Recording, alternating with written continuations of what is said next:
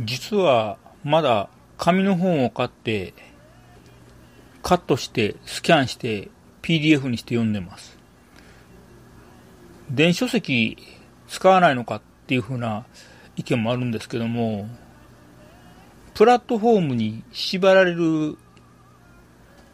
電子書籍が多くて Amazon でしか買えない本とか Google プレイブックスでしか買えない本とかがたまにあって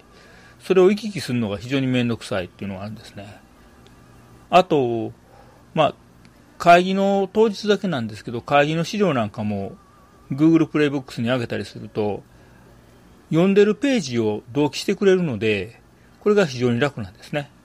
で、これ Amazon の Kindle の方は、えー、自炊した本 PDF っていうのは、読んでるページを同期してくれないので、ちょっとそこが不便というのもあって、扱いが楽なので、基本的には Google プレイブックスにスキャンした本上げて、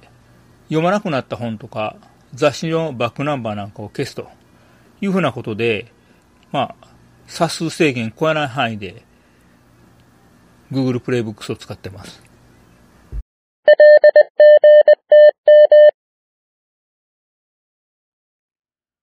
電子書籍って言うんですけど、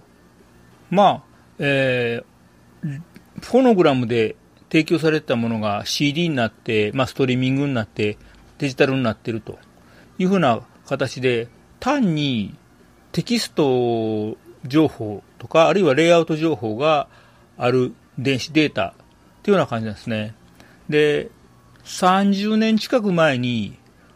おばあちゃんと僕っていう、まあ、絵本があったんですけども、これが、えー、ソフトウェアで動くものですけど、英語と日本語とスペイン語は切り替えれるんですけど、絵本なんだけど、画面で、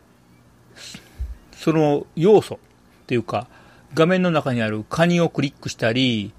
えバケツをクリックしたり、パラソルをクリックしたりすると、アクションが起こって、いろいろ物語が進むという風になってるんですね。